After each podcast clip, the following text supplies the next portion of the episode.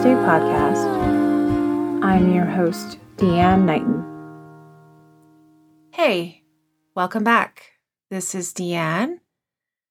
Last week, I was joined by Susie Streelman and Peggi Cooney of Zero Proof Experiences. We had a great chat. We talked about social anxiety. We talked about the events that they take part in and plan, along with many other collaborators that are focused on making space for those who have chosen the alcohol free lifestyle. We did some book recommendations and music recommendations. If you missed the episode, be sure to go back and listen. Today, we're going to talk specifically with Susie and Peggi on the topic of the sober positive workplace. As you know, this is an initiative that is underway for Show Up and Stay and we've been making some progress. There definitely seems to be a lot of interest about how we can build more inclusive workplaces for those who choose to be alcohol free. So, today we've got a few stories related to sobriety in the workplace, as well as some ideas and suggestions on how we can start putting together events that are more inclusive for our alcohol free friends. That actually leads me right into what I wanted to talk about next, which is the reality of these mixed events that we're going to have in our life. And I love what you all are doing in terms of building that community that hopefully help give us the energy for the other things that we have to do.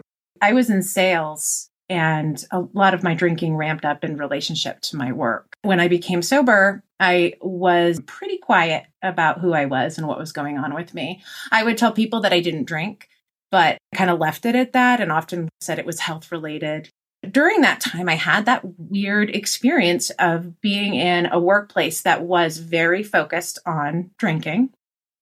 One of the things with Show Up and Stay that we're working on right now is wanting to try and build up and do some networking with organizations that are trying to decide how do we be more inclusive of this, realizing that people may choose not to drink as we pointed out, the Susie and Peggi stories couldn't be more different. But the point is that you both might show up to something and not drink. It doesn't matter why. For me, about a year, I decided to let my uh, director at UC Davis know that I would stop drinking and, and pretty much why, you know. And she embraced it. She absolutely embraced it. And she drinks. She and her wife do dry January every year. And so that was sort of my coming out party, I think. An organization like UC Davis, I have been able to go to conferences and talk about my book. I'm presenting next week in a conference on well being and social workers because we know that, at least in my field and any of the helping fields, that we get exposed to a lot of secondary traumatic stress around seeing someone else's trauma every day. And so kind of borrowed from Ann Dowsett Johnson is that whack-a-mole theory that if we don't address that secondary traumatic stress, it's going to pop out somewhere. You're going to eat it, you're going to drink it, you know, uh, overspend it, whatever. It's going to pop out somewhere. So um, I think that that is super important to understand. An organization like UC Davis is really encouraging that because what happens is in any of the helping fields or any of maybe fields like sales, we lose employees because we're not dealing with what causes us to pick up that drink in the first place, right? Salesforce has Soberforce. We had, I'm going to murder her name, but Carolina Radikowska. She's 34 years old. She wrote the book Euphoric. She talks about that environment in her world. Every 34 year old drinks and what that looks like, and how she's been able to reach her dreams at a much earlier age because she gave up alcohol. So it, it is we just uh, talked to a friend this morning and she talked about it in terms of building a better drinking culture. I just love that.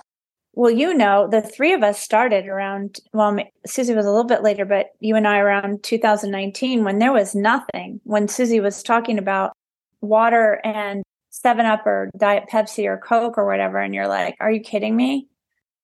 In four short years, the market has exploded.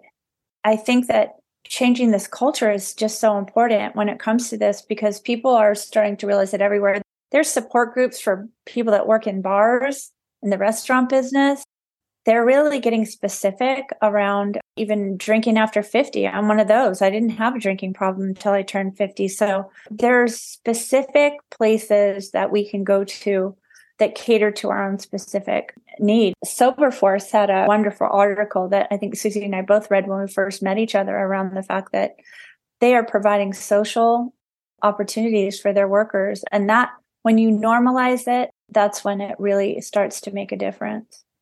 So the work that I was doing was in the IT tech space. So I actually did Salesforce consultants is what I worked with. So I am familiar with that world a bit. And, you know, I think that a lot of people moving to working from home, and then they have this massive event every year in San Francisco. That was actually one of the first work events I went to sober. You're so right. The sober force has risen up within those events and created these spaces where people can come and connect. I love that example.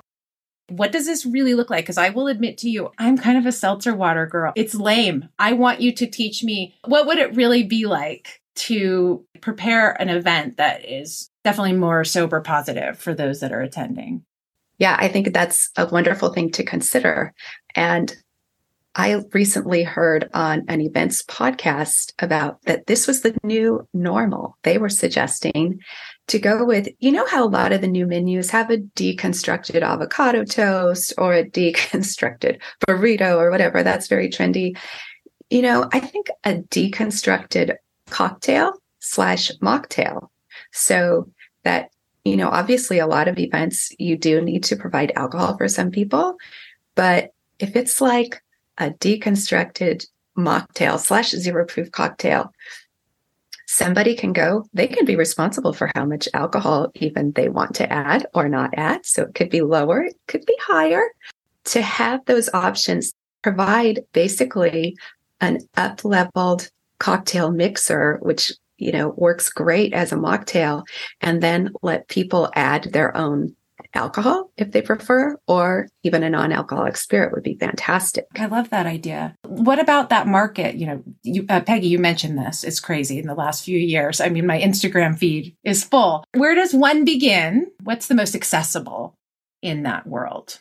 There are so many options. We recently hosted with a brand new bottle shop here in Long Beach that has a whole array of options. We host a little local happy hour as far as accessibility, a lot of these are not that accessible unless you order directly from the manufacturer. It's definitely becoming more. We're thrilled to see that bottle shop. But in general, Whole Foods carries a couple of nice alcohol free wines, as well as Ritual Zero Proof alcohol free spirits. While it's not in every neighborhood, it's in a lot. I recently saw CVS pharmacies is carrying Zilch alcohol free wine and Stella Rosa. I have seen it in some locations, but not every locations. But I have been told people are, are picking that up. More and more grocery stores, most every grocery store has athletic brewing, you know, really fantastic up leveled in a beer. And most of, I think, your specialty markets, something like Whole Foods, like Gelson's, uh, Lazy Acres, something like that, are carrying now when they didn't one year ago alcohol free wines, more alcohol free spirits, and so on. So it's becoming more and more. Hey, we'll be right back. Show Up and Stay is a 501c3 nonprofit on a mission to build tools and content that will bridge the recovery gap. The recovery gap is the distance between healing from the substance and healing your life. There are so many ways that you can support our project. You can donate at showupandstay.org. You can follow us on Instagram at showupandstay.org. You can follow and subscribe to the podcast on the platform of your choice. And take a minute to write a review. Literally, just listening to the podcast on a weekly basis helps. We post new episodes every Tuesday. I like to say we have a bit of technology and science, but primarily storytelling and heart. Now back to the show. You know, um, my son got married in November, and I was probably the only one, other than a beautiful 28 year old pregnant woman. You know, we all had champagne glasses in front of us. And I remember it's so crazy when Brett decided this was the one. I thought, oh my God, how can I go to a wedding and not drink champagne at my son's wedding? That was like two years in. It's funny that those thoughts go into your head.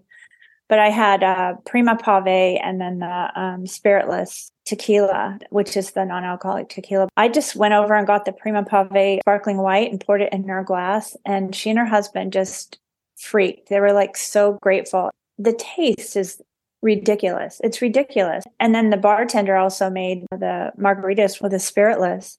And she said, Thank you so much. She goes, My husband and I are planning on having a baby. And I had no idea. I've been doing professional bartending for years at weddings, and I had no idea these existed. And really, they haven't existed until, you know, recently. But it's really just putting that word out some of my friends that have had margaritas at my house didn't know they didn't have alcohol in them. It is like truly applying the mixology to the process. It's an art. It's not O'Doul's, baby. It's not O'Doul's anymore. Right. no offense to O'Doul's, but I totally think of all the baby showers that I used to go to like 10 years ago that was Bellinis, right? So it was like the champagne and the orange juices. So like if you you you would either have the Bellini or just the orange juice. Screw the orange juice. yes, screw that. This is not what we're talking. You feel sophisticated. You feel like an adult human. Susie is this is her motto and I say it all the time. If I ever had a tattoo, that's what I'd have. I just drink differently. I deserve a pretty glass and a place at the table. That says it all. If you feel connection in any way to this topic of the sober positive workplace, I would love to connect with you. We're working to build a team that can collaborate on this initiative and see what we can do to help make an impact. Whether your organization could benefit potentially from some consultation on how to create a more inclusive environment for those who are alcohol free, or whether you yourself have some skills you want to lend to this initiative. You can email me directly at deanne at showupandstay.org. I hope to hear from you soon.